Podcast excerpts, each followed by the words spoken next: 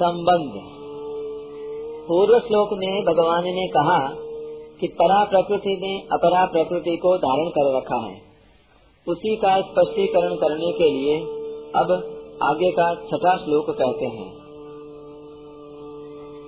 एतद्योनीनि भूतानि सर्वाणि त्युपधारय अहं कृष्णस्य जगतः प्रभवः प्रलयस्तथा। अपरा और परा इन दोनों प्रकृतियों के संयोग से ही संपूर्ण प्राणी उत्पन्न होते हैं, ऐसा तुम समझो। मैं संपूर्ण जगत का प्रभव तथा प्रलय हूँ। व्याख्या। एतद् योनीनि भूतानि। टिप्पणी। एतद् योनीनि भूतानि पदों का अर्थ है एते अपरा परे योनि कारणे येषां तानि।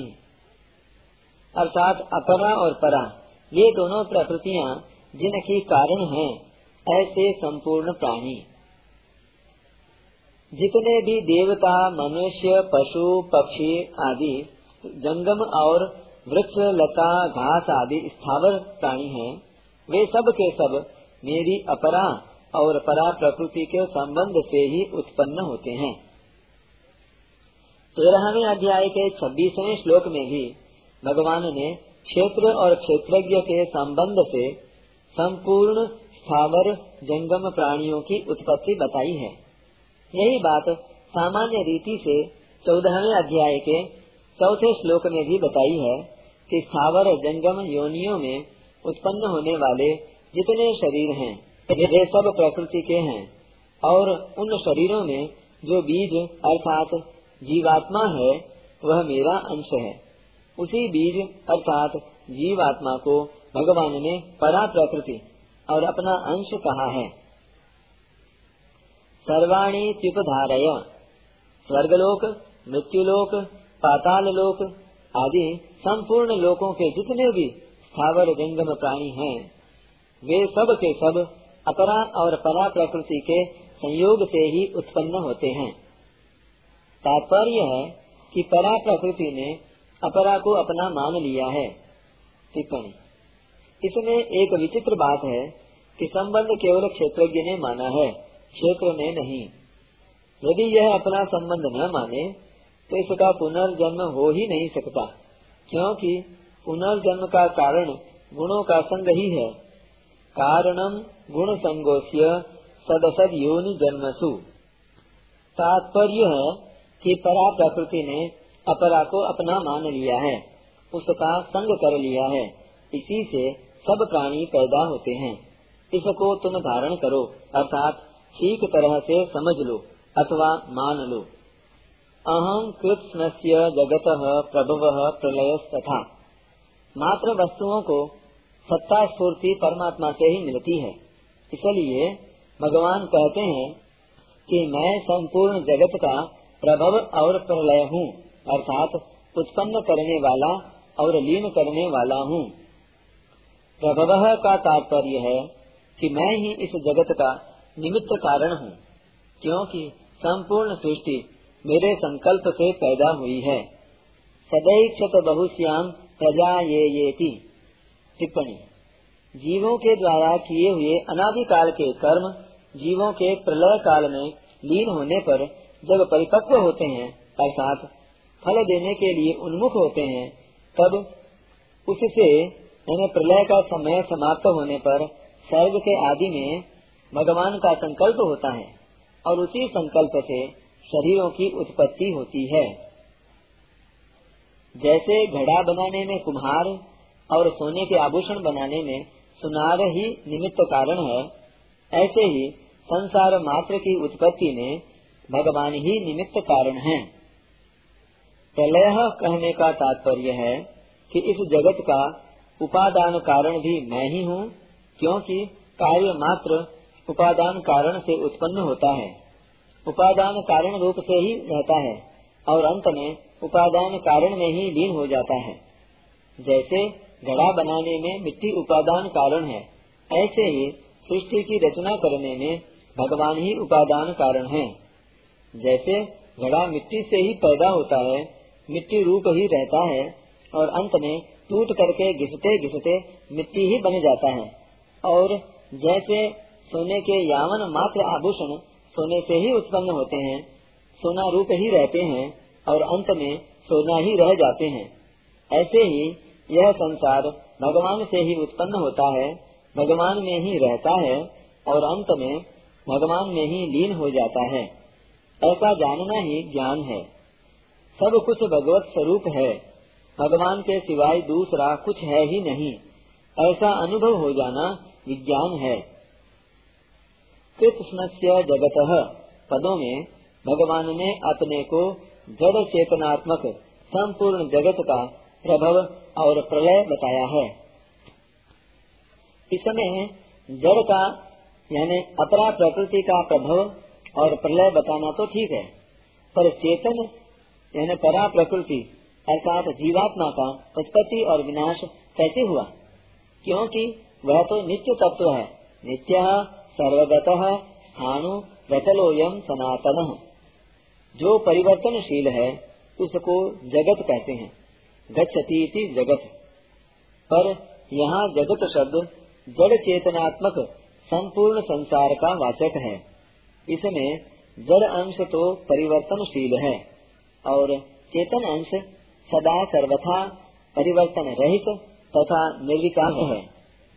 वह निर्विकार तत्व जब जड़ के साथ अपना संबंध मानकर तादात्म्य कर लेता है, तब वह जड़ के यानी शरीर के उत्पत्ति विनाश को अपना उत्पत्ति विनाश मान लेता है। इसी से उसके जन्म मरण कहे जाते हैं। इसीलिए भगवान ने अपने को संपूर्ण जगत अर्थात अपरा और परा प्रकृति का प्रभव तथा प्रलय बताया है। अगर यहाँ जगत शब्द से केवल नाशवान परिवर्तनशील और विकारी संसार को ही लिया जाए, चेतन को नहीं लिया जाए तो बड़ी बाधा लगेगी। भगवान ने कृत्स्नस्य जगतः पदों से अपने को संपूर्ण जगत का कारण बताया है। टिप्पणी: अपरा प्रकृति और भगवान में तो कार्य कारण का संबंध है, क्योंकि अपरा प्रकृति भगवान का कार्य है, परंतु परा प्रकृति और भगवान में कार्य कारण का संबंध नहीं है। अगर यहाँ जगत शब्द से केवल नाशवान परिवर्तनशील और विकारी संसार को ही लिया जाए, चेतन को नहीं लिया जाए तो बड़ी बाधा लगेगी। भगवान ने कृत्स्नस्य जगतः पदों से अपने को संपूर्ण जगत का कारण बताया है। टिप्पणी: अपरा प्रकृति और भगवान में तो कार्य कारण का संबंध है, क्योंकि अपरा प्रकृति भगवान का कार्य है, परंतु परा प्रकृति और भगवान में कार्य कारण का संबंध नहीं है, क्योंकि परा प्रकृति यानी जीव भगवान का अंश है, कार्य नहीं। इसलिए अंश अंशी की दृष्टि से ही भगवान जीव के कारण कहे गए हैं, कार्य कारण की दृष्टि से नहीं। अतः संपूर्ण जगत के अंतर्गत स्थावर जंगम जड़ चेतन सभी लिए जाएंगे।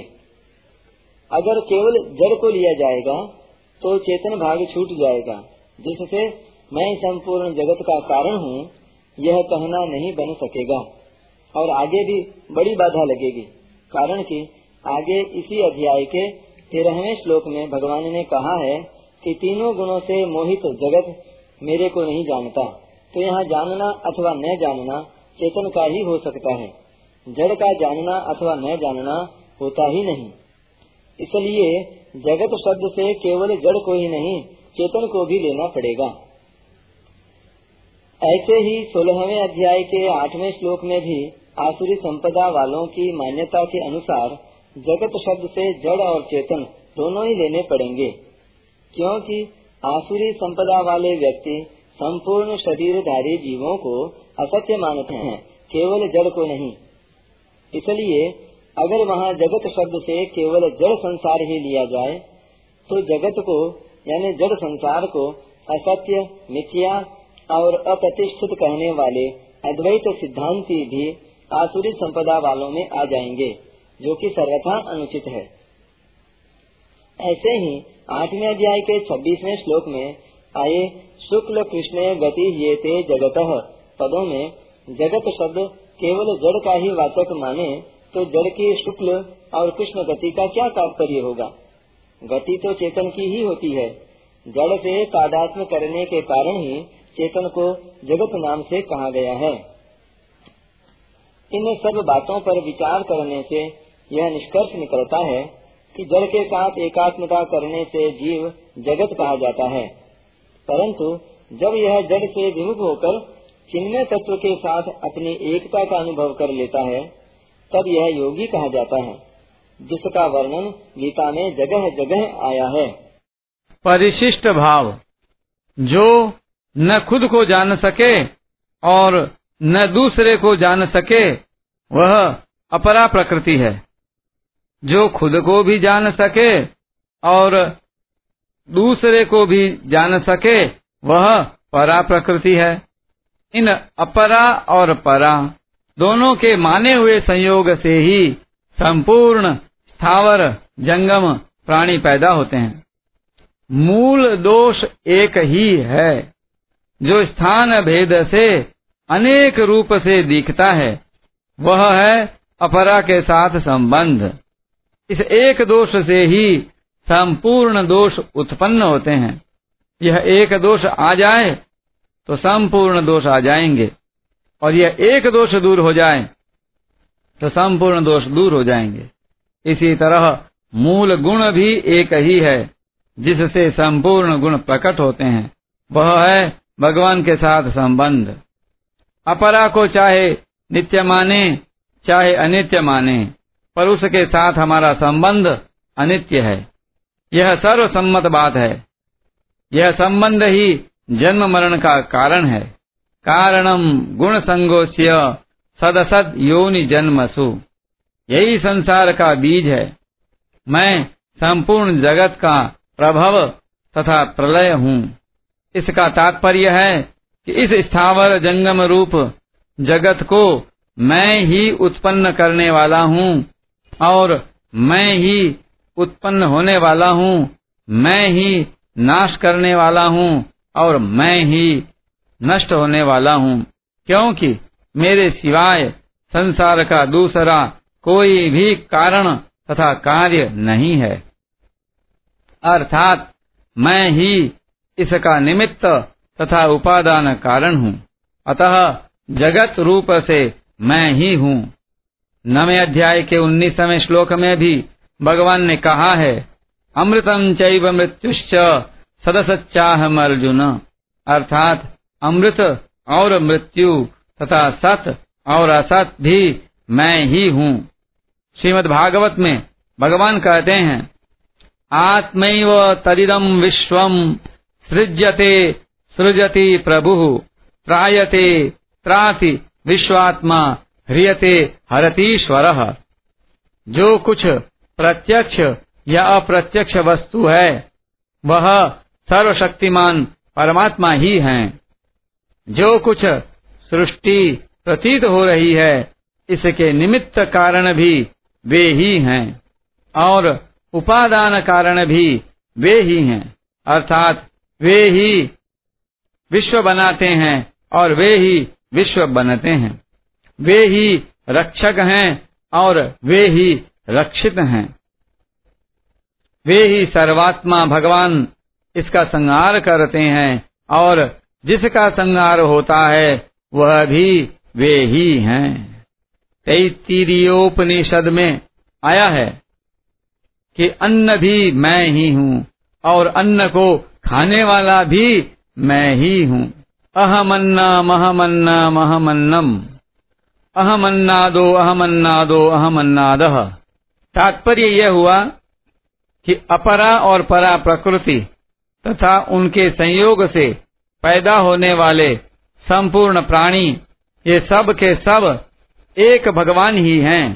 कारण भी भगवान है और कार्य भी।